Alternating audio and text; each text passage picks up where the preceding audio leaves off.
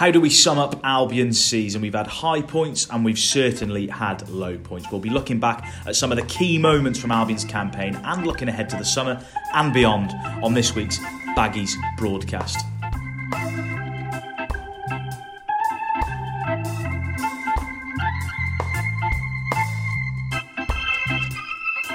Hello and welcome to the latest episode of the Baggies broadcast. My name is Jonny Drury, and as always, I'm joined by Baggies correspondent Lewis Cox. Now, usually, Coxie, we're across a computer screen from each other or in uh, the front seat, driver's seat, and a passenger seat of a car, as we were a few weeks ago. But today, for probably one of the first times ever, we're in the office together. We, we've convened for a big end of season review.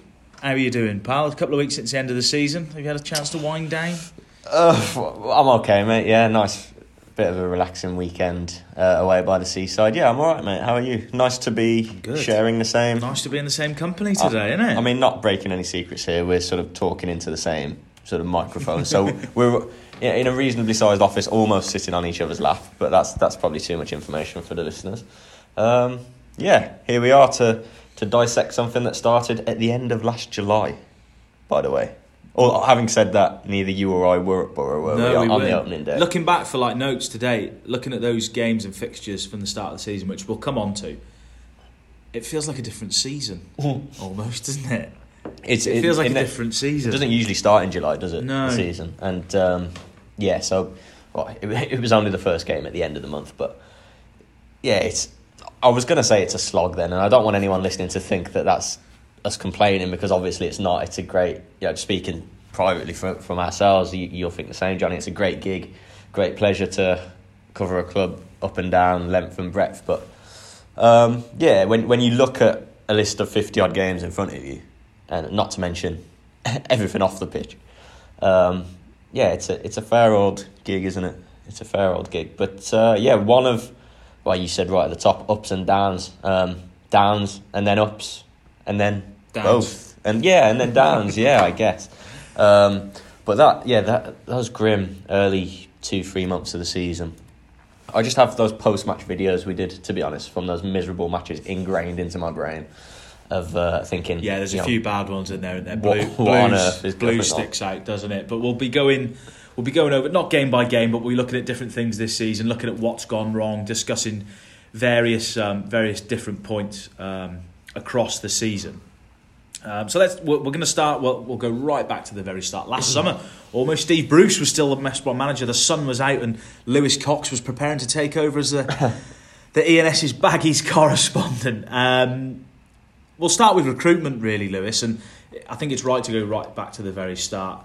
In terms of recruitment for last last summer, it was it was very much a sort of uncertain summer, much like much like it was it, what is going to be this this summer, which we'll touch on.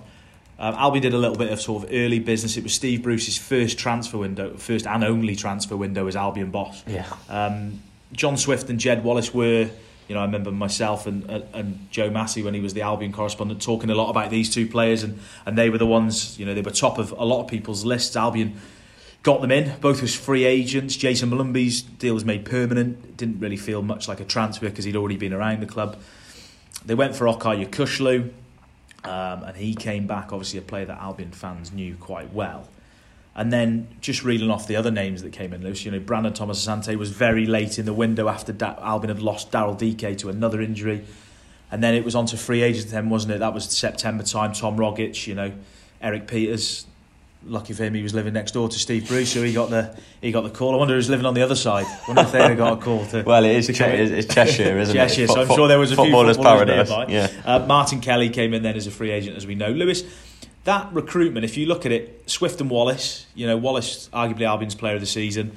Swift has played well, really well. You know, he has divided opinion among some Albion fans, but you'd say they're more good than bad this season. I think out there was a big expectation when he came in. That's probably part of the the problem um, with some fans thinking he'd not had a, a very good campaign. But how do we, when we look back on that now? I remember at the time it was a case of Albion was sort of scrapping around for a striker towards the end of that window. I know they went in for Liam Delap, didn't they? Didn't bring in a loanee. But how do you look back on it now in terms of some? For me, it looks there was some positives, some negatives. Albion were probably left short going into the season, really, Yeah. and Steve Bruce probably would have been frustrated. Well, to have Swift and Wallace were very early, weren't they? I, I just had a look at the dates actually, and Swift's. I know there were obviously mumblings of it happening in the media, but Swift was confirmed by May the twenty sixth, which is Next you know the equivalent of it happening Yeah. next week, isn't it? And uh, obviously, no secrets. Everyone knew Swift and, and Jed Wallace as well were, as you say, probably top of the list in terms of attackers on a free in the champ. In terms of the numbers that they've previously posted, goals, definitely assists over a decent period as well. Um, so I think you know I, I wasn't in this post at that time, but I remember from afar myself being very impressed there, and I, and I can imagine can imagine the excitement really among among fans, uh, and rightly so. Really, you you look at bringing in the two of the division's best creators, attackers, different players, different roles, a number ten, a winger, players you've seen do well against you know your team in recent years, and the excitement was, I think it's fair to say, correct me if I'm wrong, Jonny, but palpable, really. Um, if that's the start of your business, you know, okay, you have to main, maintain it and build in other areas, but as starting points go, could hardly have been better, could it? And, and Steve Bruce had made noise noises, no secret, about wanting to build a better attacking side, I think, than what, what he took over and all those drab, many, many nil nils. And um, I remember actually, this is moving on a bit, but going into the season, he he was almost saying we've gone too far, wasn't he? In, in terms of now we're almost all out. Now we're almost all out attack and can't defend, basically. Um, but yeah, those two signings, I mean, crackers really. And have have they delivered? I mean, have they delivered? I suppose Jed Wallace is the stronger case. I think he's had a very good season. Yes, tailed off. Um, Swift, we could probably be here for an hour having a debate about John Swift and twos and you know sort of positive and negatives, pros and cons. I, I've actually wrote quite a bit on Swift uh, for tomorrow's paper and website, so those particularly interested in that can sort of divulge that. His numbers aren't bad really when you compare where Albion have been as a season. However, I think we all know we need more consistency. I think from It's more consistent. I think John he came Swift. in with a with a big expectation Yeah. as well, didn't he? Well, he said to me again, giving nothing away for tomorrow's pieces. He said to me we had the chance to speak to Swift before the end of the season, um, just before Swansea, and, and he said he's you know, not particularly pleased with what he's posted in terms of assists, goals, his his stats. He'd done better for Reading before, when Reading were just staving off relegation. So that says a lot. He- He'd expect to come into a push inside and, and post you know double the numbers, but it hasn't happened. However, is that his fault? You know, is that all his fault? No, of course it isn't. Look at the you know players in front of him not putting it in the net and things like that. So yeah, we start on that, that recruitment and very exciting. I would say reasons to be optimistic, excited. Mentioned Molumby. Um, obviously, I didn't see him during his loan spell, and I know it wasn't sort of a groundbreaking loan, was it? I don't think by by all accounts, but what a player he's flourished and developed into, I would say, in my opinion. And I think that in that's what most of the fan base think Yeah. about Molumby now. You know, coming in at what a bargain price, really, wasn't it? Just shy of a million pound and being such a good age for de- development. I think, as the old cliche goes, if you have a team of of ten Molumbys, team of Molumby's heart and desire, yeah, there's not not too many goals or, or, or sort of quality top level passing, but you're not going to get run over or, or beaten, you? And then Okay obviously comes back in, and a lot of excitement there as well, really. All right, not much had gone for him in between. Albion spells had it in terms of a, a successful consistency, but excitement about what he could do in the championship in terms of a, a regular, given doing well in, in obviously the Premier League. But I think the bottom line, Jonny, it, it, it was a quiet end to the window, wasn't it? And probably because I probably because I started doing Yeah. the job. Um, no, but yeah, it, it was quiet, and, and we had nothing until the deadline, other than Brandon Thomas Asante, and um, nothing against him. I'm a big fan of his. I think he's had a good season, but from League Two Salford, it's didn't didn't exactly get the pulses racing, did it? And it's not about the names, of course, and where they're signed from, but Albion were short, weren't they? Well, what was it? He, Dike, we already knew by that point was injured. Got injured in early August, didn't we? And, and sort of knew that he wasn't back till who knows when, November, World Cup break. Just left Albion short, didn't it, up front? Um, we, we get onto the, you mentioned the freeze, you know, your Kelly and Pieters coming in at, at ironically, is those fullback positions really that we always talk about. No Furlong, no Townsend competition. Those two come in.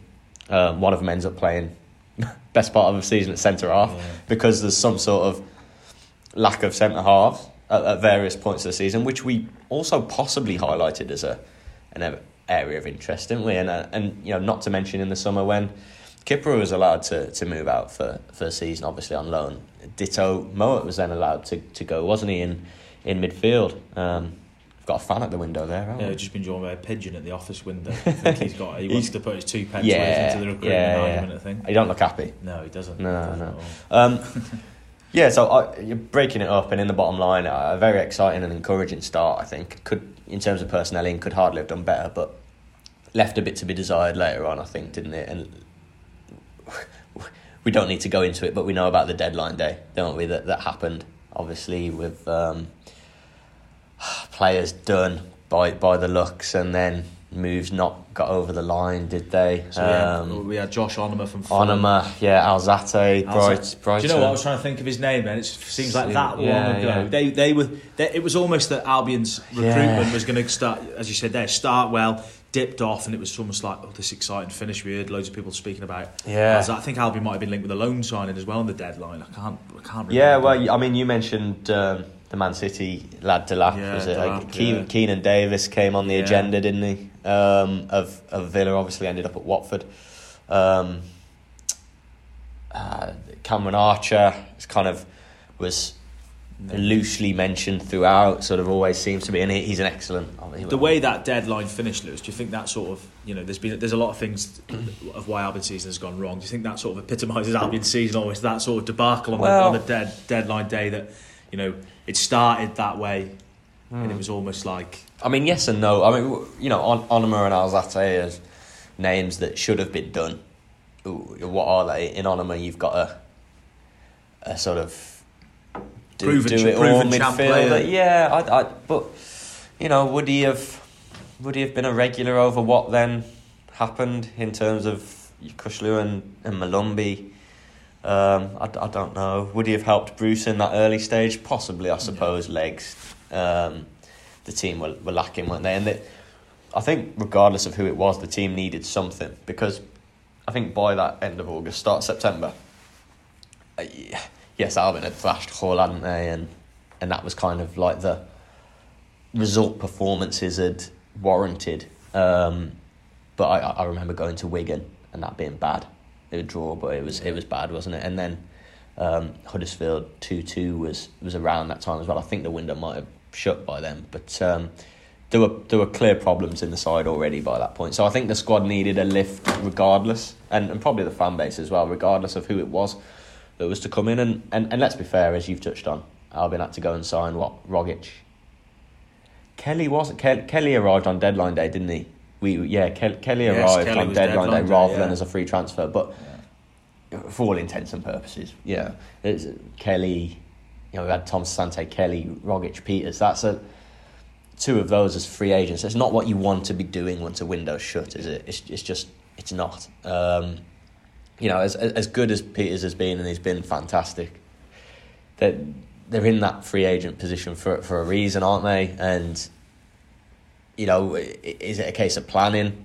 Uh, who Albion, what Albion wanted, they couldn't make happen. Um, it's a case of misfortune with injuries. Okay, possibly a Jay went down with that injury, didn't he? Um, at Wigan, I think. Yeah, it it really it, it, it didn't end ideally, did it? It didn't end ideally, and I suppose ironically, you have the two free agents coming in. Pieters ends up being a hit, and and Tom Rogic is is a whole is a whole conversation, isn't he? That should have been a real I'll sort of- save that one for later. that should have been a real pick me up, shouldn't it? And, and a real spark for the season. Like Steven Alzate, talking of, of Rogic, he's an attacking, creative, sort of forward midfielder, isn't he? Can possibly play wide. I mean, would he have? You know, how much of an impact would he have? I don't think he went on to have the greatest of seasons. I think I'm right in saying. Um, so I'm not sure how much of a difference they would have made in the long term across the season. But I think in, in that moment, there, there might have been a sort of a short term spark, you know, because it, it needed one at that stage, didn't it? It desperately needed one. And as we'll get onto next, it was just allowed to dwindle Yeah. wasn't it? And dwindled for too long. Too long. Well, Coxey was jumping forward, talking Wigan and Huddersfield there. I have to sort of Oh. rein him in now and go back a few, uh, Yeah, few yeah, results. yeah. But if you look at the start of the season, Lewis, you know, none of us were at Middlesbrough, but Middlesbrough, the draw at Middlesbrough, Albion got back in the game. A great goal from John Swift, and you know that was that was positive. You know, Watford first game of the season. Not for a while have I seen Albion batter aside so much and not win. The amount of chances they had that night at Watford, you know, I couldn't foresee what was coming. I know fans had already sort of turned, not turned on Bruce, but some have never really had Bruce. But that game, when you looked at Albion that game, it was almost like a little bit more really of a well clinical that edge. They absolutely battered Watford, and I know Watford slipped off in the end, but they were one of the early season favourites. Even after that, you're thinking that Albion can go and have a have a decent, a decent sort of season. Did but then did cracks start to appear even as early as Blackburn? I remember going to Blackburn. Albion lost. you know, both of the goals were sort of labelled at de- being David Button's fault Yeah. and I'm going to talk about Button now. In terms of, I remember going and interviewing fans that day, and I watching the game. I didn't really think the keeper had that bad of a game, but fans were sort of had pointed it out even as early as that. He'd obviously let the goal in against Watford. What did you when he was sort of made that number? The number one spot was made his last summer. You know when you first started. Mhm. What did you think of it? You know at the time, Button very much been a number two at Albion and, and at other clubs, Yeah. but he was made Albion's number one. Obviously, in the end, the decision was the wrong one. But even as early as then, what what, what were you thinking looking at the situation? I can't say I came in and saw it as a major source of inspiration. Just and, and not to sit now for the next five minutes and, and hammer Button. You know, just talking on, on the basis of what I saw from his performances in the role. But the fact he's been a number two, you sort of think, well, you know, there's often there's usually a reason there. However, some keepers that have been number twos for a lot of their career can you do see them kick on and become a number one. So I wasn't by any means writing it off. Um, hadn't before the season seen Button play in an el- elongated stretch of games. I don't think many people had seen that really, had they? Um, look, I think I I was coming in, and you've got to sort of put put the trust in. You know, Gary Walsh obviously has been a big part of that decision with Bruce. They've obviously looked at it, weighed up what he's got, how he is, looked at the budget, and, and thought, look, we can, you know, we can put our trust in him, and we can spend elsewhere where the squad maybe needs it more. And um, in the end, it's not a decision that paid off, is it? By by any stretch. And and David But- Button's season was a well, an interesting one, really. And um, like Bruce, he, he he was not. He should have been taken out of the spotlight far sooner, shouldn't he? Button. It, it wasn't going well. T- you know, you mentioned that Blackburn one, and it's a good point because I didn't see too much there. I remember one of the goals being in front of the away end, and, and fans saying, "Oh, know, I should have done better there. I thought it might have been a deflection." But um, already by that point, you mentioned Ismail Sarr's goal from his, his own half. Blackburn, I remember there was another one where he was sort of very far out of goal Mm. and a little bit edgy with the ball and how he cleared it and stuff. And that was just part of his game. Obviously, confident with his feet, but after a while, performances went on. Okay, there was a there was a clean sheet and a goalless draw midweek home to Cardiff, but Albion were, were shipping too many goals, weren't they? They weren't keeping them out. That you start to see goalkeeper stats. I remember obviously because Button's were especially That's- bad, everyone was sharing them, weren't they? And they became It was highlighted very early Yeah, on. That was only, yeah. only four games in. I'm just looking at the results now.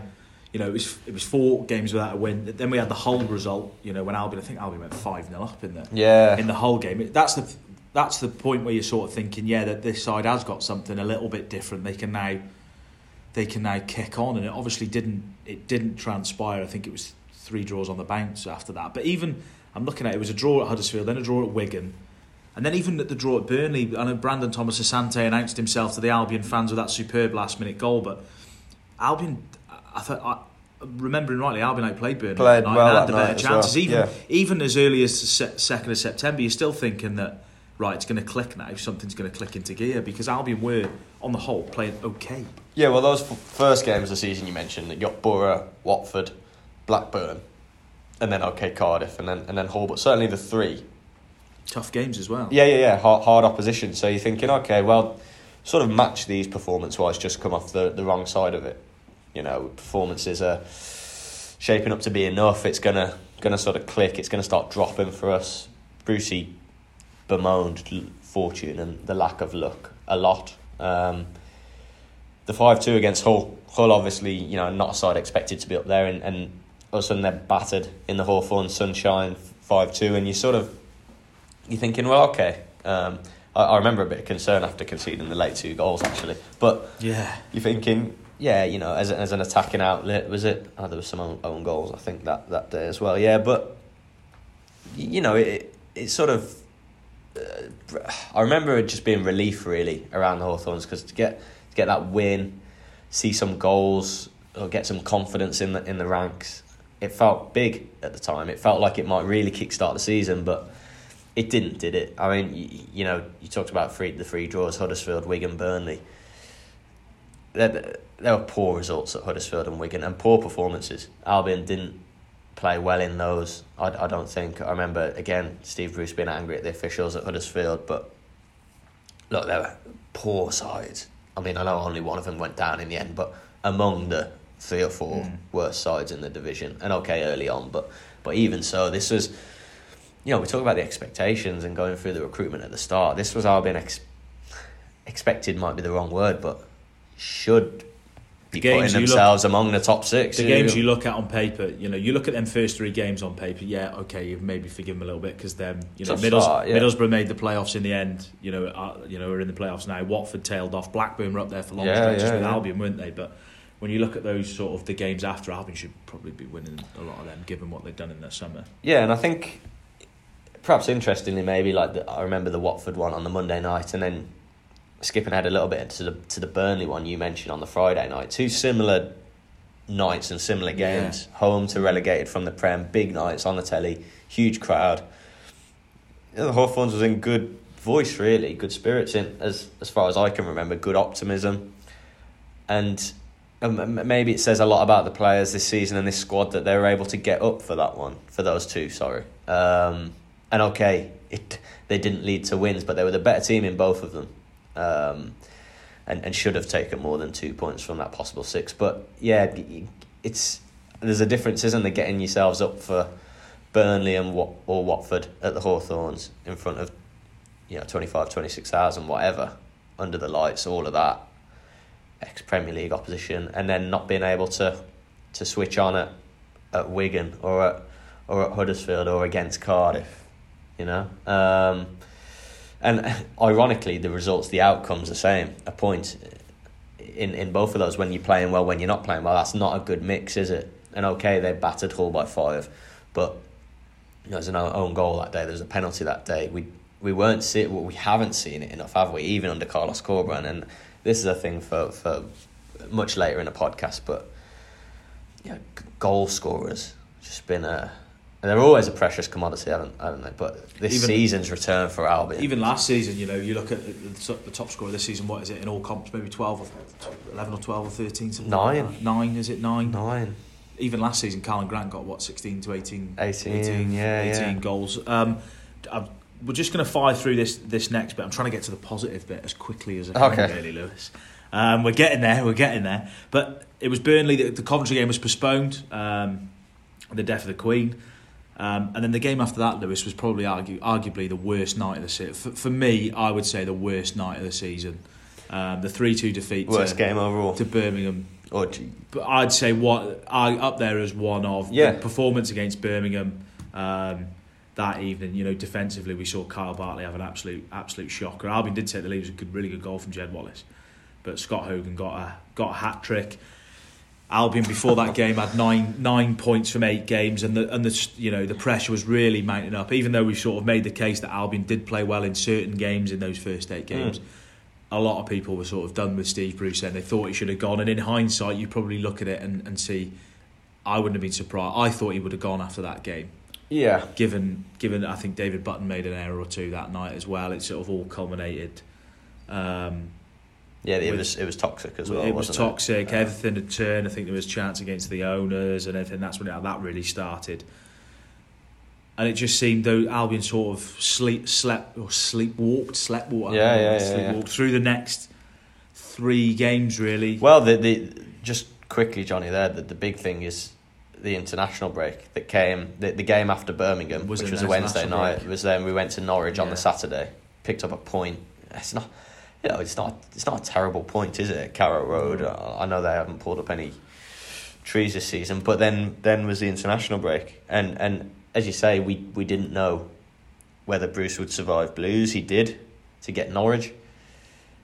Possibly, you know, you would think, okay, well, you have to go and win at Norwich. That that didn't happen. It was a point, and then um, and then the international break. You generally the perfect time Yeah. to make a call, time to make a change, and Albion opted against that, didn't they? And um, and Steve Bruce was allowed another home game after the break, Swansea, another defeat, and he was allowed a trip to Preston in But on that defeat, that Swansea defeat, I, I wasn't there that day. I was covering another game for, for the Express and Star, but I think Albion fell behind. Then they got themselves in front. Livermore and Dean Garner scored, and then they went two up, and then they threw it. They lost it from there and, went, and lost three two. And you know, I, th- I know things turned. There as was a missed penalty as well. Miss, was there a miss, Karlan Grant. Karlan Grant missed Yeah, penalty, and you think surely that's got to be it now. When you look back, and it's easy with hindsight to say he should have gone earlier, but even at the time, I remember thinking that's it now. Yeah, They're yeah. going to have to make a change. If if Albion want to do something this season, they were down. They were start. They, they, dropped like a fly. They were languishing even the, at that point above the relegation zone. and and we, I think past the point of performances. Uh, in the first one month, maybe six weeks. Yeah, you can You make, can a make a case, case for, for- performance. Yeah, But uh, by this point, uh, the Swans game is first of October. Then there's a trip to, to Deepdale. I mean, that wins that that Preston away was bad, Grim. wasn't it? Grim. It was bad. press food was good that night. I Very, right. very good. Yeah, I'm a huge fan. Yeah, my first time in Preston that was, but that that was the definite highlight. And well, that was the first game he played Um, Alex Palmer as well.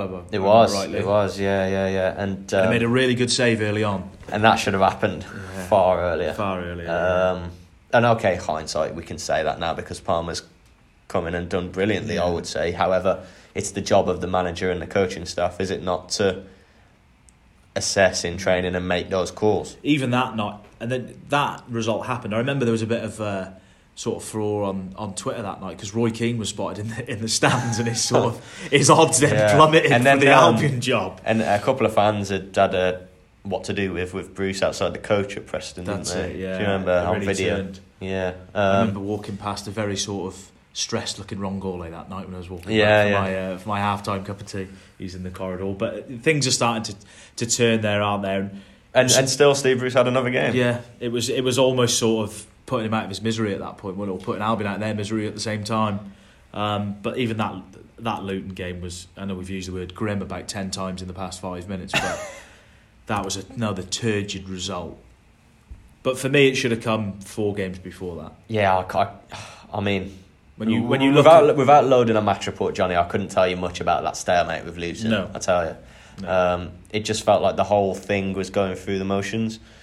Players, Bruce, fans, apathy in terms of this has gone on a very long time. Why has nothing been done about it?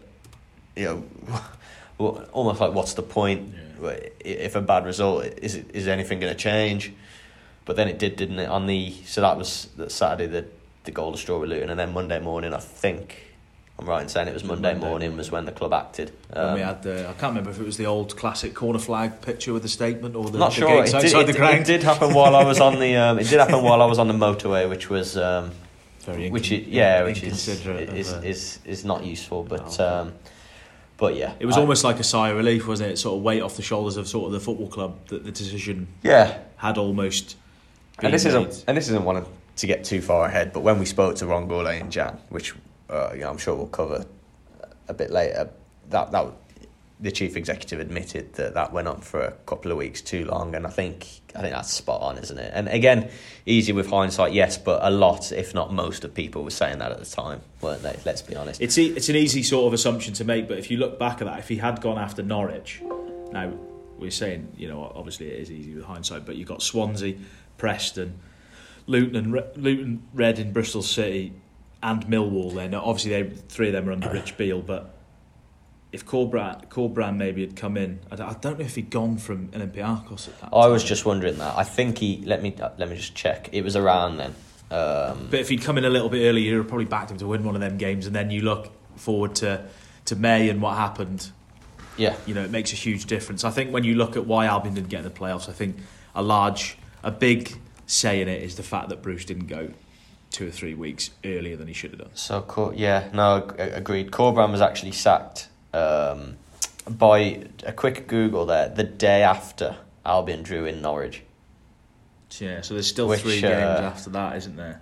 Yeah, yeah, and and But and it's an easy assumption to make No, no, because no, there's yeah. different moving parts. Yeah. If he did, had to come in earlier, and if Bruce would have gone, but you feel that But I, when Bruce was given the international break uh, and and the games after it, I remember that you know the sort of line was well look at look at the fixtures we've got when we start up again. You know, no disrespect, but Swans, Preston, Luton, Reading, Bristol City, you know, even Millwall then were not pulling up any trees, I don't think. And that was a what five or six games where well, it's clearly do or die now because it's gone on well longer than anyone would have really imagined. Um, but again, I think by this point, I mentioned apathy, but certainly confidence had, had long since drained, hadn't the, it? on the deck. long, it? long since drained, and, and fans, you know, had turned. I remember the start of the season, there, there were chants behind Bruce. Some fans, I got a sense that certainly, I don't know, maybe half of the fan base, I don't know what percentage, wished it to work, wanted it to work because they liked, you know, some of the way Bruce carried himself, some of the things he said. Um, the style of football at at the start of the season wasn't wasn't a, a terrible watch, was it? It wasn't a bad watch. Um, however, all that, you know, I think even the most glass half full baggy had um, had sort of resigned themselves to this isn't working under Bruce. So, so yeah, um, and then we had the we had the weird what was it four game caretaker spell? I of think it was Rich? three. Three, yeah, three, three. Yeah, but just on the, I want to talk about briefly about the Reading game. Obviously, Rich Beale was put in charge. Taylor Gardner Hickman, someone who Albion fans have been calling to play more regularly, was sort of the standout in that game. Scored a, a really good goal, and for me, I, that was another game I was I was working elsewhere that day. But it seemed that Albion players needed to show a bit of character to go and get a result. To, to, you know, in that interim period to to gain a little bit of momentum, and they should. Uh, didn't happen in the previous, the following two games, but at Reading they almost showed that they went and grabbed the result. You know, when confidence was really low, I think Alex Palmer Mm. had an absolute worldie that day. Everything he, he sort of touched, you know, he, he sort of kept out. And it made you think that if Albion can get maybe a draw, another draw or a win in this interim period, it'll give a new manager a really good base to build on. As it happened, it didn't.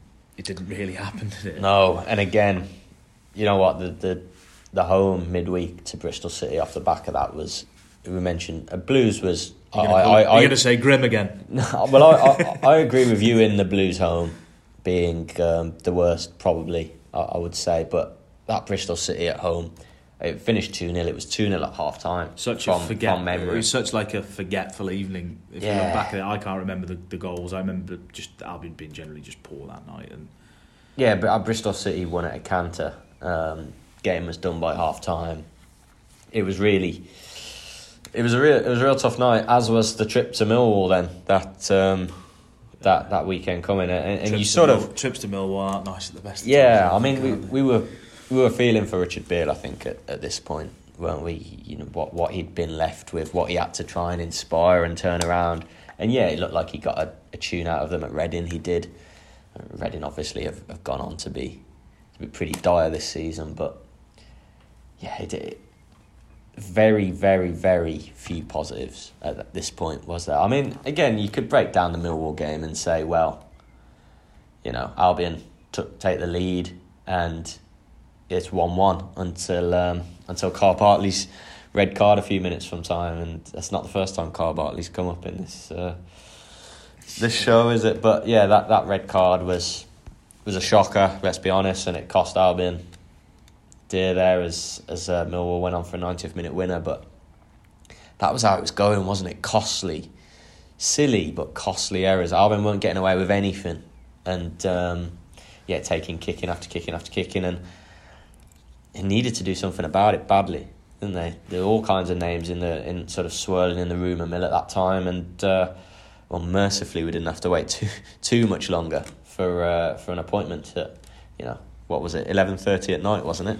That was uh, a bit, a bit, yeah, I, yeah. yeah, I was certainly, um, I, I was certainly in bed ready to sleep when we got the. Uh, I was watching a heads up. documentary that night, and it was like half eleven. It was. Was watching a documentary on Amazon, and I was like, oh, "It's not going to be announced now." And then I get the get the nod from Coxey. The weirdest, laptop the weirdest thing, i you you might remember me saying this, was we had a massive power cut in Telford, just like Oh, on the second uh, we had the message through, and a power cut to the point where the the electric lights outside your house kind of not explode, but you get like a green flash. You think there's some sort of UFO alien kind of. Uh, perhaps it was Carlos arriving in the West descending. Yeah. Um, no, but my first concern was, oh god, how am I going to get connected to my Wi-Fi and laptop for this 11:30 p.m. Yeah. manager announcement? Um, however, just about made it happen. That was a surreal couple of hours, I'll tell you. Yeah.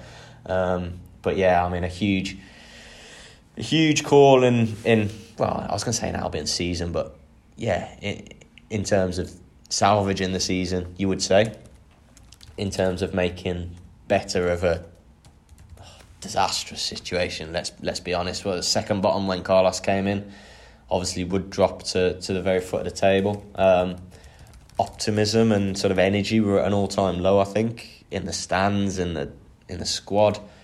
We'd we'd long gone past the point where our performances have been okay. They'll turn. And sort of we were questioning everything in the squad, makeshift positions, atmosphere, and all of that. So um, something big needed to come. It certainly did. Just looking back at that, Lewis, you know, there were a number of names sort of, sort of swirling. I remember having a, message one day saying it was going to that, that Carlos Carvalhal's name was sort of in the ring. When you look back, can you remember any? Was was Corberan always top target when when Albion? Because you know we'll yeah. talk about the decision and, and Ron Gourlay's decision to appoint um, which was absolutely the right one. But were there many other names in the frame at the time? That's the impression that we got. That was um, Corberan, obviously sacked by Olympiacos very quickly in his reign at Greece, was was certainly um, a prominent candidate. Obviously, you don't start with just one name. You have a, you know, you you sort of assess who's out there, assess who's interested, and then draw up a, a rather short shortlist. And um, and Corberan was well in that. And I know from certainly when they met for the first time, I think there was a couple of interviews, possibly three. Um, I think they sort of, blew, you, know, he. I wanted to find a better phrase, but I think he blew uh, Ron Gourlay's socks off really with how he presented what he is as a head coach, what he what he wants to do, his vision for Albion, and all of that. I think from from the moment they probably had the first conversation in person, um, there was there was little sort of I want to say little interest in an alternative, but they knew who their first choice was really in terms of how Corberan had impressed them. I remember uh, Ron Gourlay and, and Corberan actually saying that um, they found each other in, in, in a jovial way. They found each other hard work until they, they got the thing signed. You know, like they they perhaps they both drove a hard bargain, or certainly certainly Ron Gourlay did. He, I think he made Corberan work for it. But look, uh, as you rightly say, Johnny, a, a marvelous appointment. Um, someone who I think we've all seen can be capable to go on to very very good things. Um, is is well on the radar of top flight clubs in, in the land, um, and had a magnificent impact straight away, didn't he? And yes, you know it it waned and tailed and up and downs at the end of the season, but I think go, doing this uh, forty minute therapy session um, of you know reliving what July, August, September, and October, I think uh, possibly helps you take stock as well, really, of uh, of where it was because it wasn't a very good place, was it? But yeah, I think uh, in terms of the candidates, they they got it right. That's easy for us to say now, isn't it? But it, it was it a bold call? I don't. I mean, it worked wonders at Huddersfield, hadn't it? And it, it didn't work for him at Olympiacos. However, that's a different beast, isn't it? That's I, I, I don't know. Someone tell me otherwise. But if you're going to Olympiacos in Greece, it's like doing the you know getting a Man U gig in England. course it It's it's yeah, the yeah. top you know one of the top um, European football and all of that. Didn't work. I, I managed in the Europa League with them. I think I'm right in saying. I think. Um, there were other there were other candidates. There were a lot of names, weren't there? I mean, you mentioned Carvalhal. You meant, there there were some very there were some left field names, weren't there? Um, I mean, not necessarily left field, but I remember the likes of um, Gary Rowett, obviously at Millwall, was, was sort of strongly linked, wasn't he? I think that was sort of agent and Rowett's people driven, possibly. Someone um, probably stuck in 20, terms- 20 quid on him at William Hill. well, started in, in terms of his loca- you know, location as well. But yeah, um, remember remember like the search had gone on a while, and all of a sudden you hear you see like Jody Morris. Yeah. You know, he was like on Yeah, the Chelsea yeah. staff, wasn't he? I think he eventually took the Swindon, Swindon job. which he's now been sacked Yeah, from and replaced with Michael Flynn. you just think that's um, yeah, it was. It that was a balmy period. a yeah. fortnight of a, a couple of names certainly, um, but I think I'd imagine ninety nine percent. Rosenior, I think Liam Yeah. Rosenior's name was banded about Yes, it, it was, and you, you you're right to mention Rosenior because he did impress, and he was he was a notable candidate. Um, from what I understand, he he did impress. Um, where, where would he'd have been at Dar- Derby? Derby think in he'd League just, One. just gone Yeah. from Derby, already just Yeah. still at Derby. when, Obviously, when he's Hull Albion now. played Derby in the Cup away, He he was was, charge, still there, yeah. and um, and obviously he'd end up at Hull, Hull, wouldn't he? yeah. Um, but yeah, he's, he's a highly regarded young coach senior, and was mentioned at the time, wasn't he? I, I, but I think, as I say, I think ninety nine percent of of fans listening to this are are, um, are very pleased at what what Albion did, and Yeah. and certainly the impact he was able to have. Well, he was only here for a, a few days. We're gonna have a little. We're gonna have a little break in a bit before. We, I think we need a little bit of a break before we Mm. get onto all the positive stuff that Carlos has brought. But that first game, Sheffield United. Um, I'm not going to use the word grim, um, but it was certainly it wasn't great. Col- Corberan came in. He'd only been had two or three days with the Albion players. Albion lost two 0 I think it was the early kickoff that day, if I remember rightly.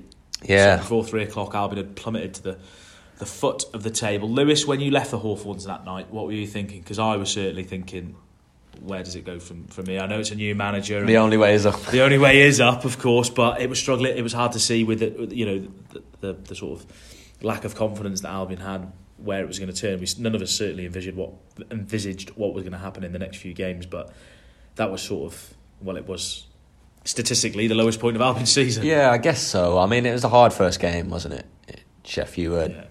one of the two best teams in the division, were for all of the season, most if not all of the season.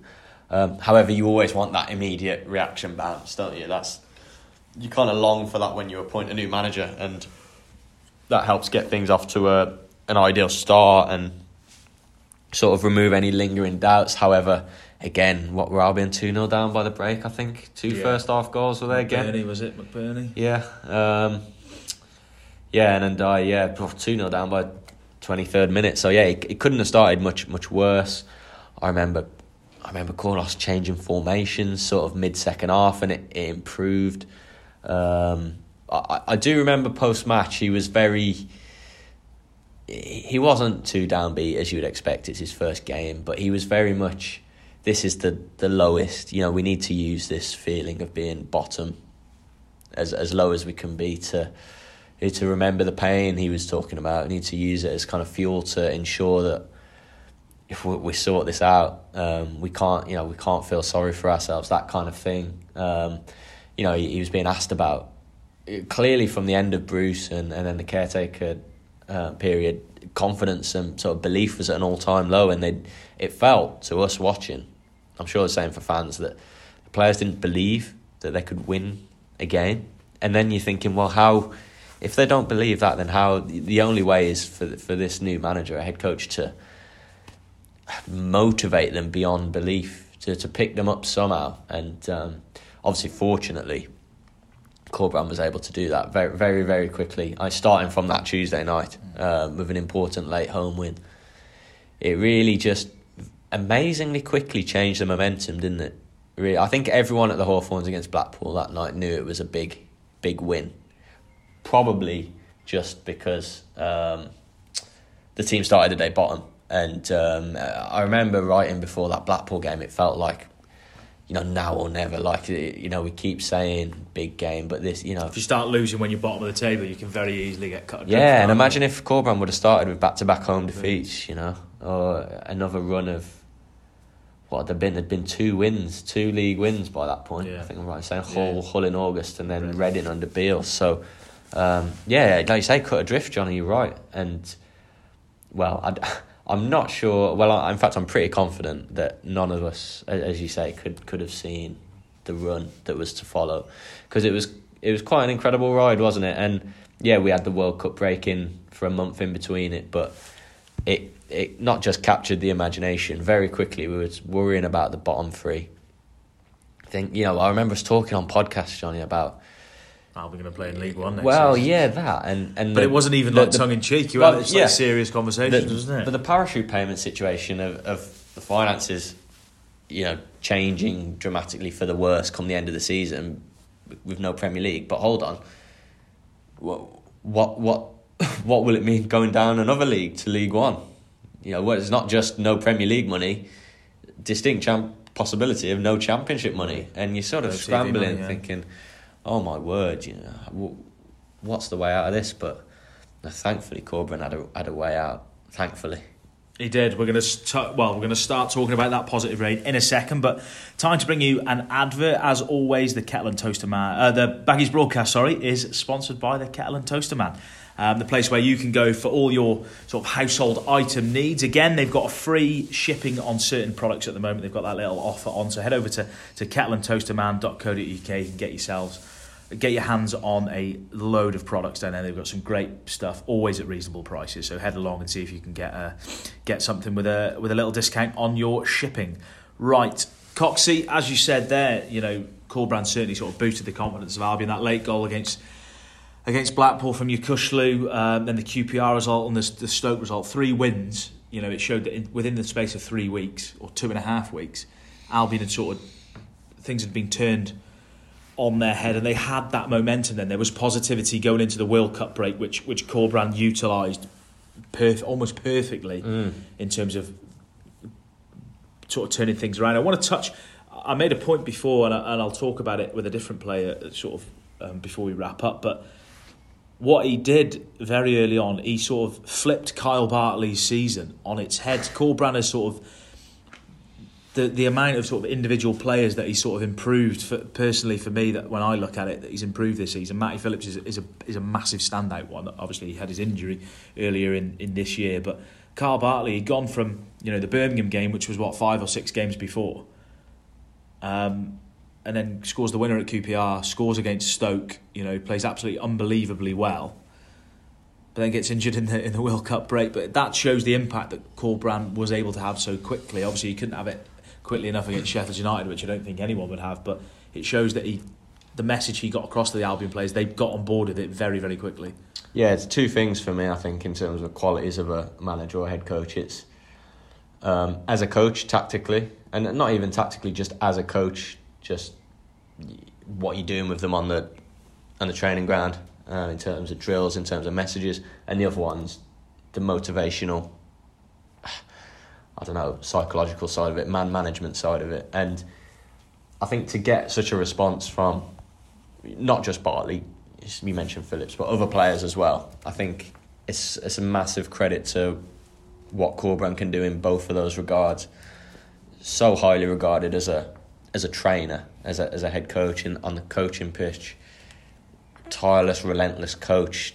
Attention to detail is unbelievable, really. Um, but but the other side of it, the motivational side of it, the the inspirational speaking, the messages, the meetings he has collectively with a group or individually with players. It's um, it features the kind of detail and um, sort of attention to a player's whole career that I have I've I've very rarely seen, uh, very rarely seen anywhere else really. So that's it is no surprise to me looking back that he got such a reaction from them. That's that's the truth. Um, yeah, but Bartley was strange in that period, wasn't he? He was all, all of a sudden absolutely nowhere. Albion career surely finished. To um, sort of all conquering, wins the game at QPR. Basically beat Stoke at home on his own, didn't he? Could have had a hat trick in the first start off that day. Yeah. Um, but all- you know, we, we laugh about it, but it's so useful. I- I remember up until that point, Albion probably hadn't scored from a corner, had they? Something they used to be so so good at in the Olsson, McAuley, sort of Dawson eras of heading in Brunty's crosses. Albion players are going to be like jumping through the screen when you're comparing Kyle Bartley to to and the. Dawsons. No, no, no, no, world, but I know just mean heading- heading in corners. Yeah. scoring goals from uh, corners, isn't it? You know, yeah, that's. It did, I, I don't think Albion scored from a set piece or a corner. I think they scored Probably at Norwich. They had Before that, Norwich, yeah, yeah, yeah. But you know exactly that, and it's such an effective weapon, isn't it? But also at the other end of the pitch, you know, clean sheet at QPR, clean sheet against Stoke. Bartley and his teammates, you know, it's not just not a one man band, but also heading everything clear in the other the other end. So, look, it was working, and it's another segment, but Bartley triggered another year in his contract, didn't he, with appearance Yeah. uh, related clause, which. uh, For, for all I've just said positive about him, there didn't didn't go down too well, did it? For for one reason or another. Look, he's he's obviously a big earner, and um, you know it's probably something the club and the club's coffers and everything that's now transpired could do without. I mean, but having said that, how different would the picture have been if Bartley would have played the last six or eight months? The, the reality is, since since he triggered that, since that World Cup break, we haven't seen him, have we? We haven't seen him play, and um, Played Rotherham, didn't he? And then well, you can you can't really count it, can you? What ten minutes? Um, we haven't seen it. Uh, setbacks is is what we've been told on his way back from injury, and we're told he wants to play, determined to get back, but we haven't seen it, and we don't know if if if he'd have stayed fit and not picked up that injury in Spain and not kept getting setbacks.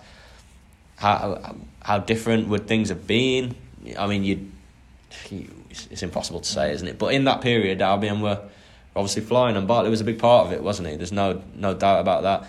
And there's an interesting question mark next to his name for next season. I would say, Yeah. Uh, what what role is he going to play next season? We we don't know. Um, yeah, so that, that will be interesting to, to see. But that was, I'm not going to say a sliding doors moment, by by no means, but you know, what could have been maybe if if he'd have stayed fit, and that's nothing against Pieters. Uh, Jay then eventually played at the end of the season, didn't he? When sort of Dara was the only sort of regular, wasn't he? And then then even he dropped down. But yeah, strange strange period. But Albion were flying, weren't they? They were. And, and I remember us leaving QPR, and then certainly when it swept aside Stoke, final game before the break, you're sort of cursing the World Cup break, aren't you? Because we're in a flying momentum here. We don't want to break. Oh, but Carlos Corberán will get a bit of a mini pre-season with the players, to be able to maybe not whip him into shape physically, but get his ideas onto him. And um, and as soon as we returned, we returned at Sunderland, didn't we? On a, an, another night, weeknight. Whew. Yeah, yeah.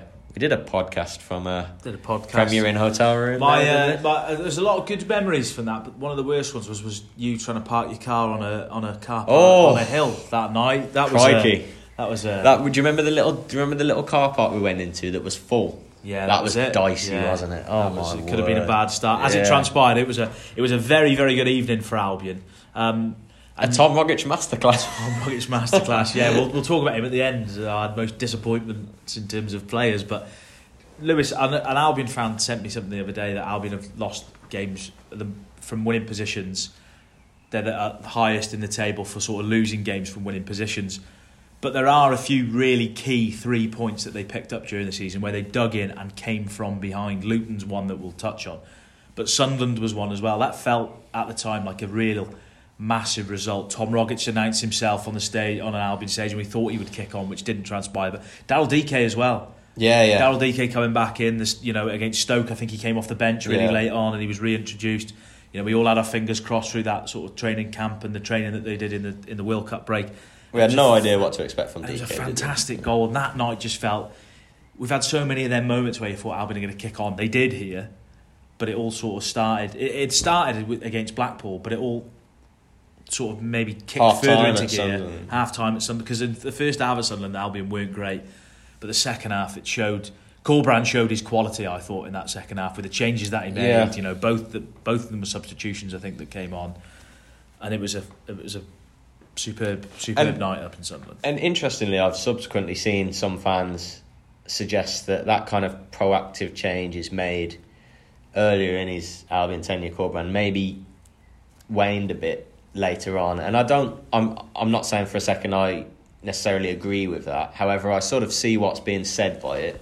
But I, I my, my sort of counter argument to that was, well, I think when Albion resumed from the World Cup, said Dike's back. Was They had more options to bring uh, on. Yeah, ev- everyone other than I mean, we've just mentioned Bartley. Was everyone else fit? Probably. Mm. Um, I can't think of any off the top of my head, but look, come Feb March, the as as we're going to get onto eventually, the the squad was done, wasn't it physically? Yeah.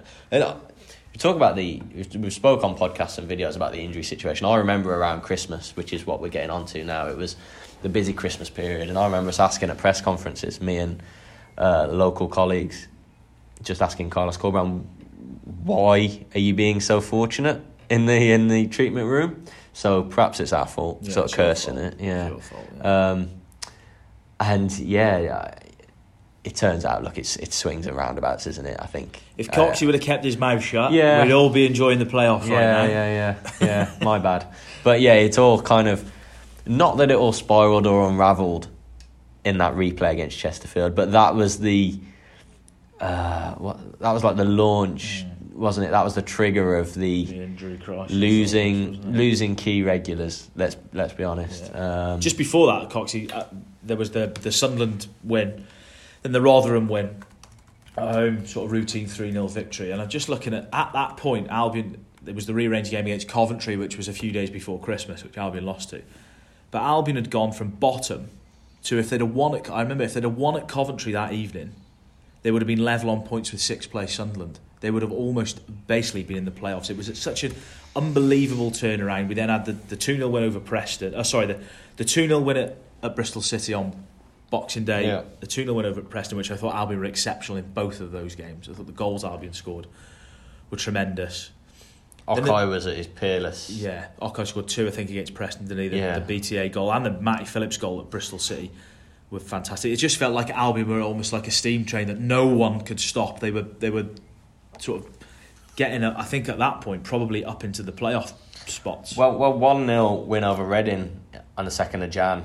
Yeah, that that was a Dike winner on the hour, and Albion weren't particularly good against Reading. However, I just remember everyone in the Hawthorns knew the goal was coming. There Yeah. was a total change in yeah, um, optimism and, and from momentum. anxiety to almost sort of Yeah. expectation. Yeah, yeah, really. and you know, you mentioned the Cov defeat just before Christmas, which was tough to take, wasn't it? In the manner of it, clearly, you know, a draw wouldn't have been bad at all, would it? And um, however, the response from it, the response and the performances and results from it was excellent. It showed that a Corberan team can recover from a knock, a tough knock as well. Um, and yeah, I think yeah, just looking at the fixtures here, we can probably skate over Chesterfield three, Albion three, can't we? Because that's a bit of an anomaly, really. A, a different game against a team from what three three levels below.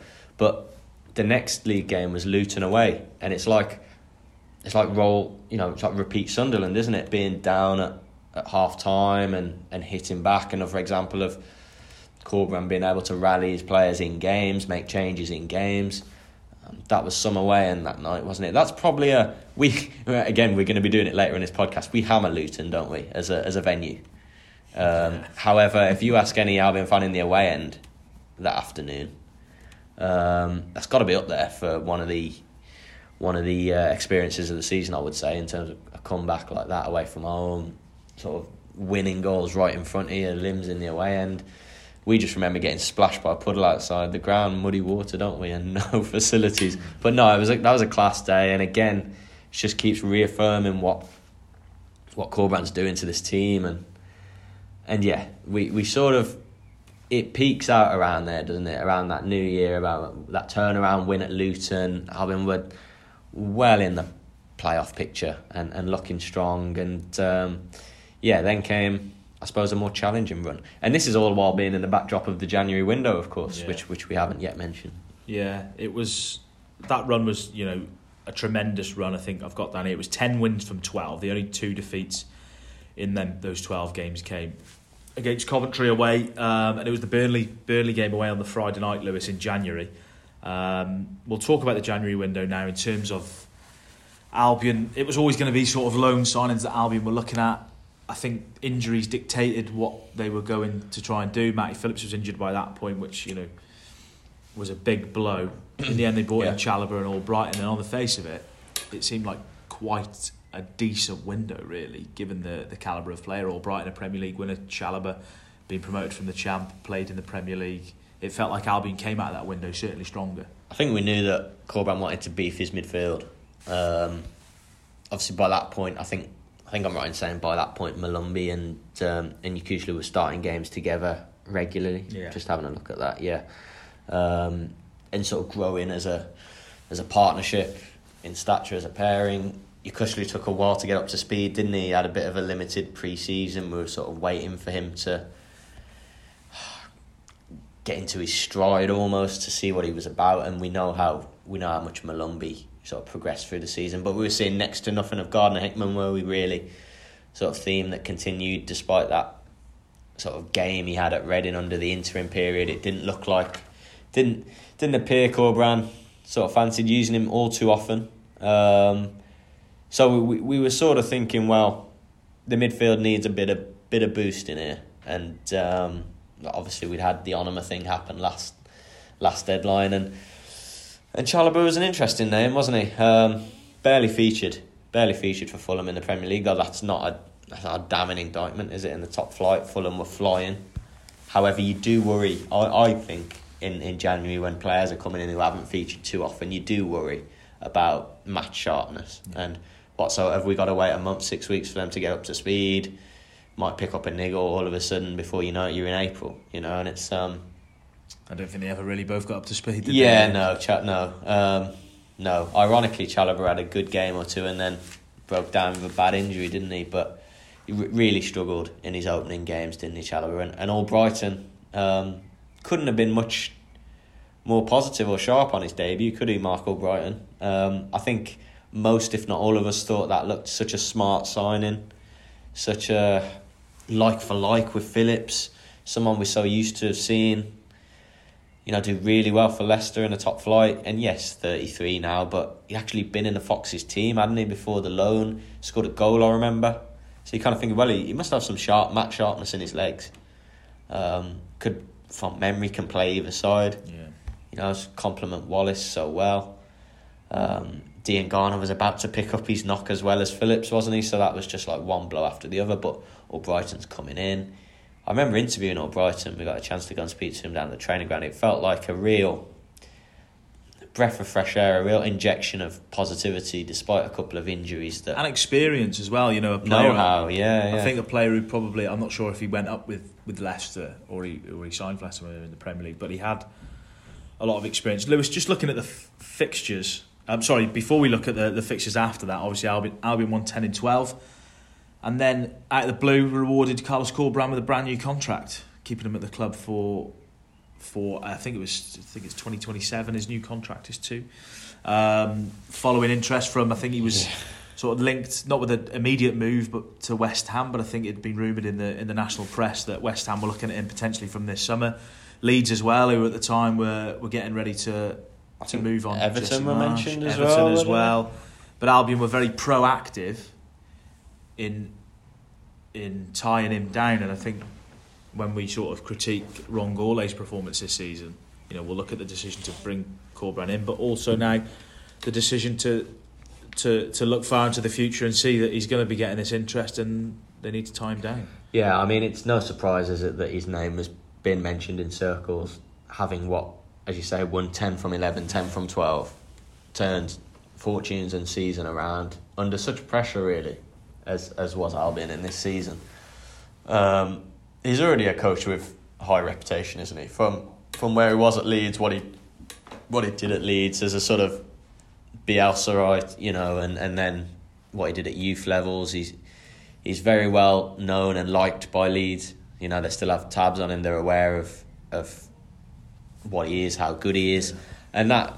Look, who knows? Have, have we seen the end of um, Leeds United's? I don't know say the was interest, but time with with Corberan. Who knows? Leeds fans always seem desperate for. You see stuff on socials, don't you? You know, come come back to Leeds and all of that. Leeds' situation in the air. I mean, who knows? That could well be going to Elland Road next season, couldn't we? As as we're speaking at the minute. Um, but of course, you you know you and that was while West Ham was mentioned, and that felt a bit sketchy. I I, I couldn't see that really. The Leeds and one's the one, and, and then Everton. About, yeah, Leeds was a a worry, wasn't it? And Leeds felt properly. You know, it, it felt like there was clear sort of interest from them, and yeah, we we didn't know whether you know how, how much they were going to firm that up, how where he was in terms of their their targets and how much power Albion would have to. Look, he'd had an unbelievable start, hadn't he? So I suppose Corberan had quite quite a bit of power really, and in the end he was able to get a you know much improved contract from it and put you know hand in hand with putting Albion in a stronger position. But look, if if he's doing well enough to get that kind of interest from those kind of clubs, then it's going very, very well on the pitch at the Hawthorns, isn't it? So you've you've got to look like it, look at it like that, I suppose. But there was there was serious concern in the air, wasn't there? I think when when Corberan was that strongly linked with Leeds. Um, there are other candidates at Leeds we know, and in the end they went down a different road, thankfully.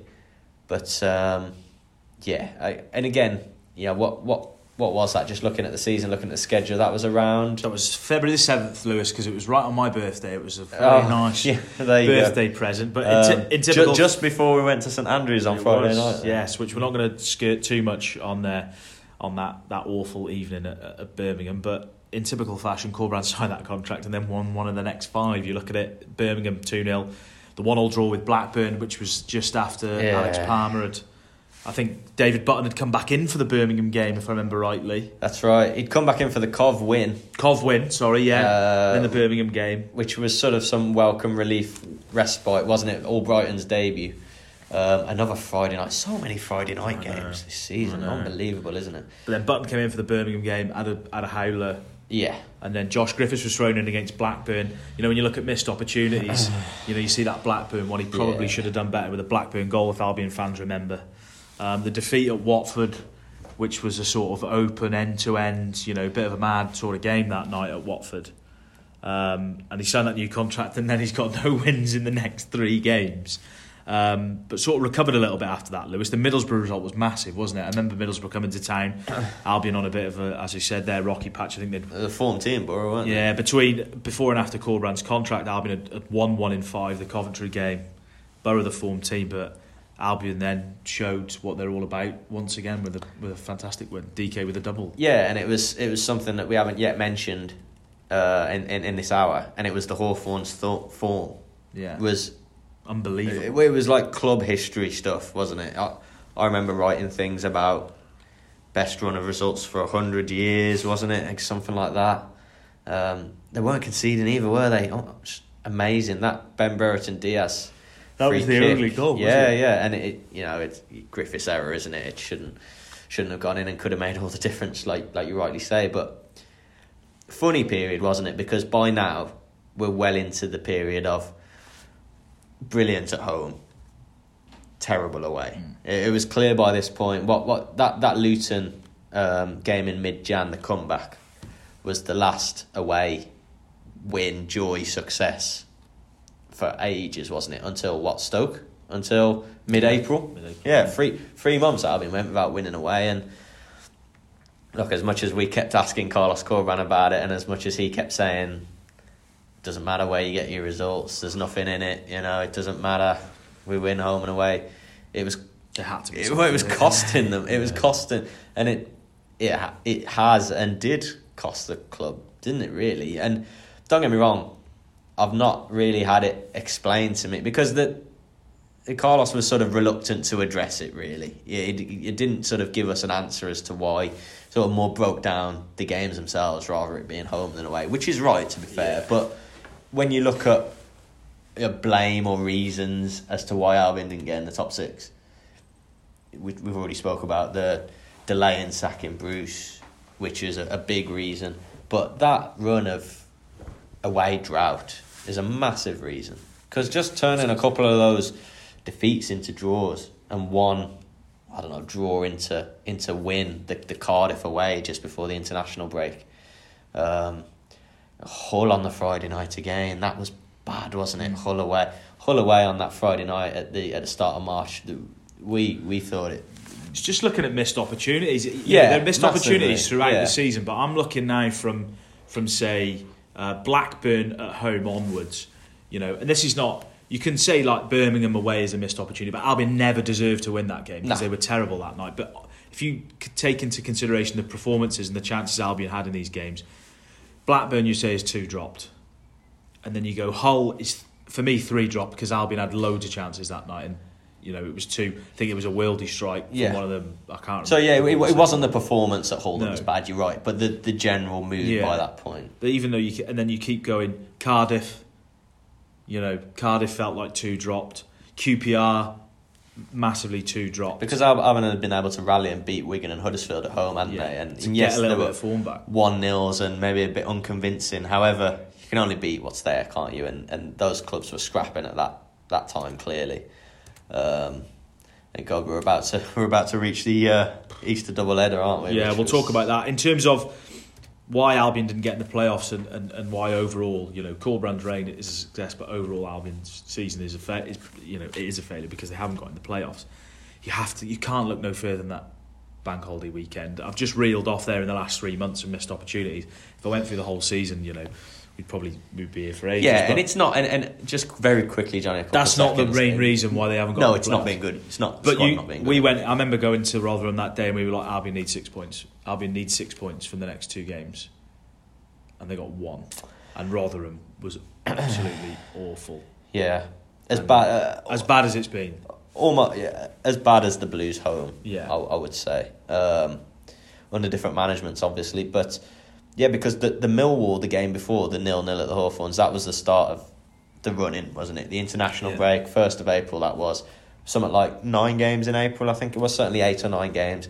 Remember Jed Wallace saying, "I think we need seven wins to do it," and So, others thinking, well, possibly a bit less. And Millwall was a massive one to start, wasn't it? Because they were six, and Yeah. where Albion needed to, to get to, and it wasn't a terrible game. That it could have, could have possibly gone either way against Millwall, probably the right result. But God, you know, fair enough, Millwall are a rival, but at least back it up against Rotherham and QPR. Yeah. I mean, what what happened then? I, I'm still not realistically, quite sure. I realistically, I know it went on and off and on and off again. You know, with the two back to back away wins, but realistically, after that QPR draw, it any sensible person on the outside would probably say that was it. Then Yeah, yeah, yeah, yeah. And um, it, as as well as winning those couple of away games that sort of half sparked it back, it, it was more the rivals tripping up elsewhere, wasn't it? It, it Albion would.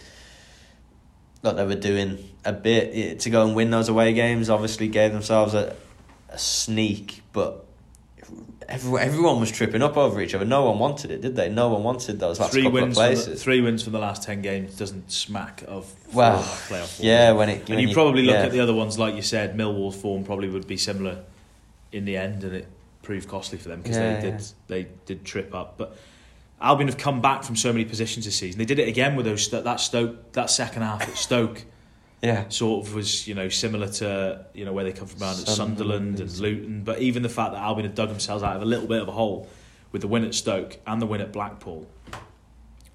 After Blackpool, you sort of looking at each other thinking. I remember after Blackpool thinking this could be this, this could actually Yeah, be yeah, on from a position of And and also they were doing this on empty now. as well, weren't they? The squad was look at Stoke. That was losing DK, wasn't it? Yeah. Ruptured Achilles. This the squad was on empty lost, by at Blackpool. on empty by this point, and just uh, the the double header at Easter, Rotherham QPR. Even if you can stomach how bad Rotherham was, how much that Jordan Hugill was made to look like prime Drogba.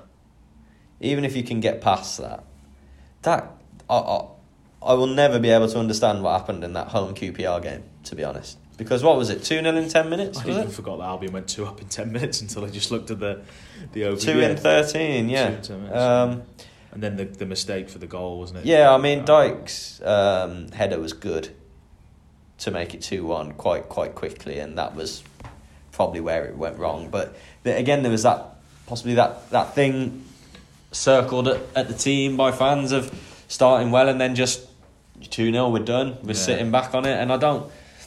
I remember asking after. I don't think that's ever an intention thing, but look, that's how this one played out, wasn't it? And QPR was so poor, weren't they? Back end of the season under Ainsworth, how they were allowed to, yeah, massive error, wasn't it? And um, yeah, yeah, it's it's just funny how it's funny how the first half of the season was like a massive low, then a massive high, and then in this period that we're assessing here, it was just like a couple of lows, a couple of highs, a couple of lows, a bit of both. Kind of, we we were like, and I'm sure fans were the same. We were just like put us out of our misery, like stop Yeah. giving us hope that it's coming back. It was the same as the previous season. It was like, Yeah, yeah, you know, the, we had wins over Fulham and Bournemouth, and and it just it just kept, kept going and going, even though you know in your heart of hearts you probably thought it was over, and, and in the end it was. Albion won one of the last four games, which ultimately proved to be the difference. The Sunderland game, Albion leading for so long, That the Sunderland like the game one, felt like it? the one, didn't it? Yeah. And if Albion would have won that game, that would have flipped it, and Albion would have been would have been in the in the top six. Lewis, you know, we know what happened then at Swansea, and for large parts of Swansea, it was it was all over anyway because of results elsewhere. Lewis, we've got some key questions we're going to ask, and then we're going to finish with some quick fire stuff. Um, but you've referenced there, Albion were depleted. You look at the injuries at key periods. You know, DK's had two big ones this season. Um, Alex Palmer when he was banging for an injury, Dara O'Shea, Matt Phillips. There, you know, we could Molumby go on. Malum- yeah, yeah. Molumby and Yokuslu have had ones at key periods. You've got the benefit of hindsight here, but if Albion had maybe suffered just a couple of those injuries, would they have made the playoffs? Um, yeah, I would say so. Yeah, and I'm not. I'm not saying that just to defend them. I think, you know, the names we've gone through there and one or two others that we had not mentioned. It's it's it's parts of your eleven, isn't it? It's not just squad players. It's key players under Carlos Corberan, and I think certainly a good handful of the bad results would gone would have gone differently. I think so. I think it would have changed the outlook. But look, every club has injuries, don't they? Um, so we can't hang on it too much. But but Albion had had a good few. Didn't there was a period where they were without seven, eight, nine, and and many of them key players. So that's tough. That's tough. And as we said many a time, the supporting cast, the squad players that needed to come in and match it and step up, they didn't No. do it well enough to do. They, they, it it highlighted why it highlighted a lack of depth, which goes back to recruitment and overall squad not being good enough. The the 13, 14, 15, everyone fit, yeah, good enough. But once it gets, you know, once you get to the end and people are, You are can't, do- knackered, you can't have them numbers no. in a 46 game season, No. can you? Um, secondly, there's been all the off-field problems this season, which we've you know which we've covered the fan protests and the uncertainty behind the scenes. You know, the MSD loan being taken out. You know, Guochuan Lai's loans not being paid back. Um, we've had the protest at games and stuff. Now I know that at times that's created a really good atmosphere inside the Hawthorns. This is not a question aimed at the fan protest, but in terms of the off-field uncertainty stuff, it's probably well, it is coincidence that since the sort of uncertainty, certainly certainly in 2023 with the MSD loan, since then Albion's form has been sketchy at best, despite it after it was Yeah. really good prior to that. Do you think any of the off-field stuff has impacted the players at all? You know, as, thought- as more of it's come out, then we've had the club accounts and you know various concerns about sort of day-to-day running of the club moving forward. To, uh, it's tricky, yeah. To be honest, probably no. Um, however, they'll be aware, or, Yeah. or you know, most if not all would be aware of what's going on, the rumblings and things like that. However, I remember Corberan saying to us before one of the protests, it's not from from ground level, from where they're training in Walsall. It's not to the point where there's no hot water to shower in. There's no training ground. It's not that The impact as, as we speak, the impact directly on the players, it, yeah, it's not there to be felt on day in day out, is it? They might see it when they look on their social media or they feel it on a match day, hear the chants and stuff. But it, I was going to say it's nothing to do with the players. However, it's sort of everything to do with the players, isn't it? As their uh, as their employers, but.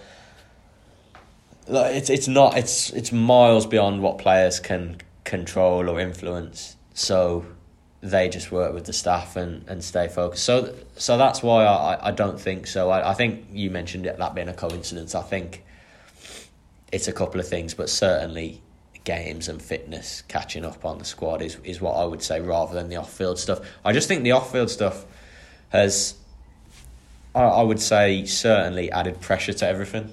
Um, just in terms of how big a campaign it was for Albion to to get into the playoffs, to get up. We're, we're all in a situation with the parachute payments. Um, we've had the backdrop of the Wisdom Smart all season.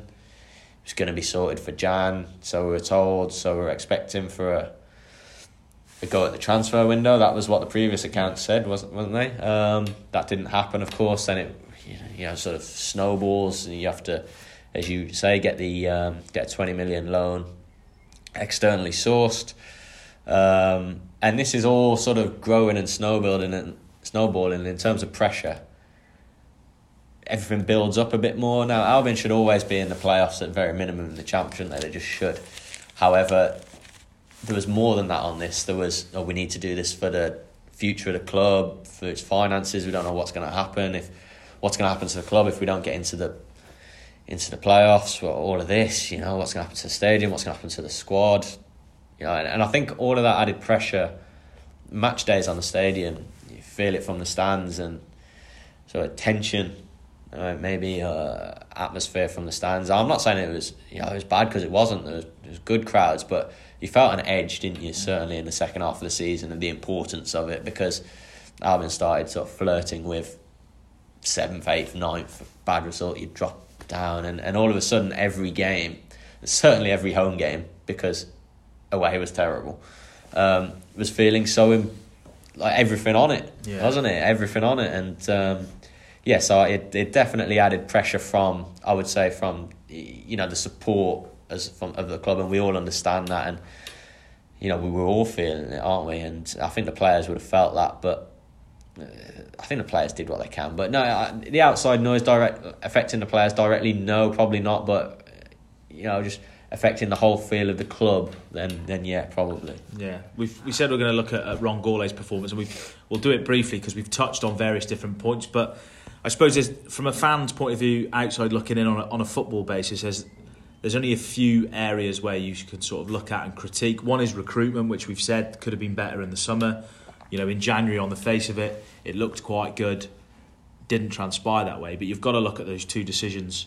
Well, the three three decisions managerially, I'd say two excellent, one wrong, and the one wrong was the delay in sacking Bruce. But you, as much flack as Ron Gourlay gets or has got from Albion fans, maybe sometimes fairly, maybe sometimes unfairly, but on a football basis, the decision to appoint Corberán, um, who wasn't the one jumping out when you looked at the overall picture to begin with, you know, he'd done a great job at Huddersfield, but and the decision to have the foresight to offer him a new contract as well. You have mm. to have to say they're two arguably two of the biggest decisions off field yeah. that Albion have made all season in a positive way. Yeah, because now, you know, Corberán's the club's main biggest asset, I would say, and I think most would share that opinion. Um, and that that could be important moving forward for many reasons, couldn't it? But mostly because there's the optimism, even though the season didn't end as we'd have all have hoped, coaching staff included, obviously, and players. But there's the optimism of what Carlos Corberán can do with a squad of his own and, and building his own play, bringing his own players in. However, we all realise this is all going to be seriously limited and handicapped because um, of you know financial issues and stuff.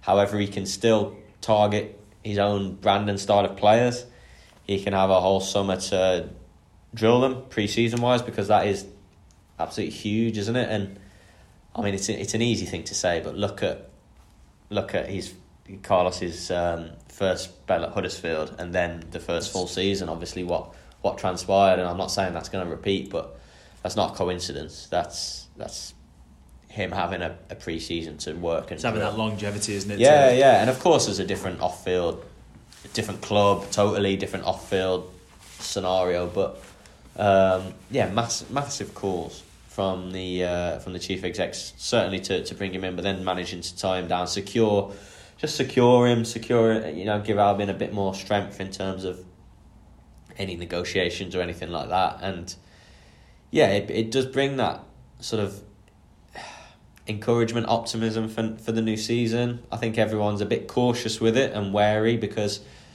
you know this very early point of the summer we don't quite know um, what's afoot or ahead. Do we? We um, we're looking forward to having a chat with the sort of hierarchy and being able to ask what's the outlook here for for the head coach's recruitment for having to sell players. Um, but I think most, if not all, Albion fans back and are encouraged by Carlos Corberán being the man to build it. Um, because, yeah, it's not been all ups of his however long in charge so far, seven, eight months, but overall, it's it's a massive positive he's had. And um, and yeah, the January window, you know, didn't didn't go brilliantly, but you can't compare a January window to a summer window. You just can't. They're they're entirely different. And the proof will be in the pudding this summer, won't it? And we'll, we'll know how handicapped or not handicapped, obviously, Corberan is, in you know, hopefully before long. But um, I'd still back him, really. He, he's sort of knowledge and passion and detail for the game to be able to unearth some players that can really just move Albion on a level in gear next season. And yes, we don't know which of the current better players might have to be listened to in terms of offers. Hopefully, none of them. But we don't live in that ideal world, do we? We don't. You know, it's, it's yet No. yet to be seen. Um, but I think you know the Carlos Corberan is the reason for the cautious optimism. You know, for 23-24. Yeah, if he was here since, if he had Albion for every single game, where do you think they'd have finished? Briefly, Third, yeah, yeah, challenging for top two. yeah. Um, with Borough comfortably the best of the playoff clubs, and yeah, pushing Sheffield probably. Yeah. Right, quick fire questions to finish. Coxie, I'll get your answer first, then I'll give mine Yeah. second. Um, we'll start with the big one player of the season. Oh Now, I know Man. you like to think about these, but I want, man. I want the first name Yeah, that comes well, into your uh, head. uh, for okay, Molumby. I'll go Jed Wallace. Yeah. Most improved. Oh, I should have thought about that before, shouldn't I? Can't can I give the same name? You can do if you want. Well, yeah. I mean, most improved is definitely Molumby, Molumby. isn't it? Most improved. you both got to go for But that. but the, to to just caveat my first one, there were. It, it, it was close to Jed. I would I would say. Uh, Um, biggest disappointment player wise? Who you expected more from this season? I'd have to say Rogic. Yeah, Rogic. So I was going to say Rogic. Albrighton Yeah, as well, possibly. Rogic, given what he'd done at, at Celtic. Um, but yeah, worst result. Um, Rotherham away. Yeah, worst performance. We've talked about a few of them. Um, Christ. I keep carping back to Blues, but it was just a stinking night. Yeah. Um, you give yours. Are you saying? Yeah, I'm going to go Blues. Worst result, Rotherham. Worst performance, Blues. Yeah, that's that's probably Although fair. they were probably yeah, yeah. I- No, I'd probably agree with that. Best result. Best result. Um. well, I was I was half tempted by Borough two 0 Yeah, I'm going. to Mine's Borough two now. Yeah. yeah. Given the the gravitas of the game, like and how Borough were flying. Yeah, Ma- and, and a word for the aways having come back. I'm thinking Sunderland, Luton, and because you, you forget Sunderland and Luton, of course, being two. championship Playoff. playoff rivals. Yeah, Yeah, yeah, and and and you know, a word for the Stoke one as well. I think. yeah. favorite ground visited. Um, uh, you say yours. I'm having a. Stadium of Light. Yeah, Yeah, shout. I I like Norwich a lot. see, I didn't go to Norwich. Uh, I didn't, Did you miss that one? Did you? that one, yeah. Um, Watford was good. yeah, nice. Yeah, Wat-. Watford was good, wasn't it? Watford was good. Um, oh, I, however, as listeners know, we rank these by food, car parking, and walking distance from. Easy. Anything Whoa. that makes our job better and easier. Um, that's favourite ground. Worst ground. I, d- I think even the listeners know our answer Yeah. to this. You can- Kenilworth. yeah, just yeah. We don't didn't really need to say anything there. So I'm gonna. This is not. This could be a result, or it could be anything. Season highlight, something that's you know the high point of of your, your season for you. Oh yeah, Albion. great question. Um, yeah, that's. I- Do you know what? Just the, just the form, just the, just the November to the new year. Those six to eight weeks, and that's not one. That's not one particular highlight, but just the feel good factor. In that, it was like, well, Albion are going to finish in the playoffs here, and then they're going to have a shot at promotion, and gonna be in the Premier League next season. But yeah, no, the the feel good factor around the place once you know, sort of Carlos had revolutionised the Hawthorns, Mm. I, I would say, and I'll I'll use your time to pick out an actual specific one. Nah, mine was a, mine was a tweet. Oh, okay. Mine was the tweet that West Brom admin put out just before Carlos Corberan was announced with the vid- Happy Valley video. Oh, his new everyone- contract. Why is everyone Yeah, saying yeah. you're going to Leeds when you're not? I thought I'd try and think outside the box. Well, that you've uh, that's a shout for your predecessor, yeah, there, yeah. isn't Hats it? off Wow. to, to Luke Hatfield there at Albion. I think he was behind that one. So, um, I actually, I actually watched that episode of Happy Valley a couple of days later, and I was like, ah, okay. got the I had to watch it to get the reference. I'm sure Albion fans will know what we're talking about. Um, two more on this: Succeed, season success or failure as a whole. One word, failure. failure. Unfortunately. And big one here. We'll we'll revisit this in twelve months' time, Lewis. Oh, no. Um, if we're sat Oh, these, no. still sat in these seats, but where are Albion going to finish in the 23-24 season? I'm going to go for an optimistic fifth. I'm going to go sixth. I think we're, it's going to be a late playoff playoff playoff Someone- drama again. Someone, uh, someone bookmark this. Sake, we're going to be in trouble in twelve months. Yeah, we could be indeed. Well, there you go, Baggies fans. That season over. It wasn't to be for Albion. Uh, now time for a summer holiday for most of you. I know for Carlos Corberan that won't be the case. He's he'd be working hard away from what he was saying after the Swansea um, Swansea game, but.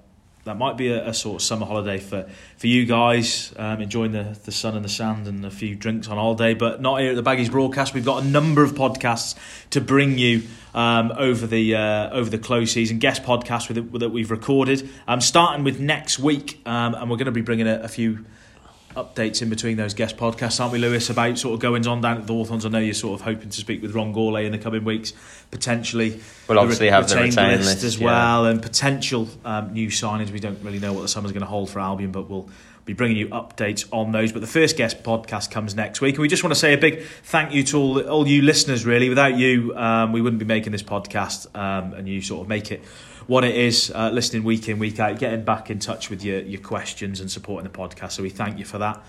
Unfortunately, it wasn't the season ending that we all hoped for. Um, but I know Coxie feels a bit better now. He's just had his sort of his counselling session after that up and down up and down campaign. But hopefully our predictions will come off and it'll be a, a better campaign next time. But thank you again very much for listening and until next time, whenever that is, from me and from Coxie, boing Boing, boing. boing.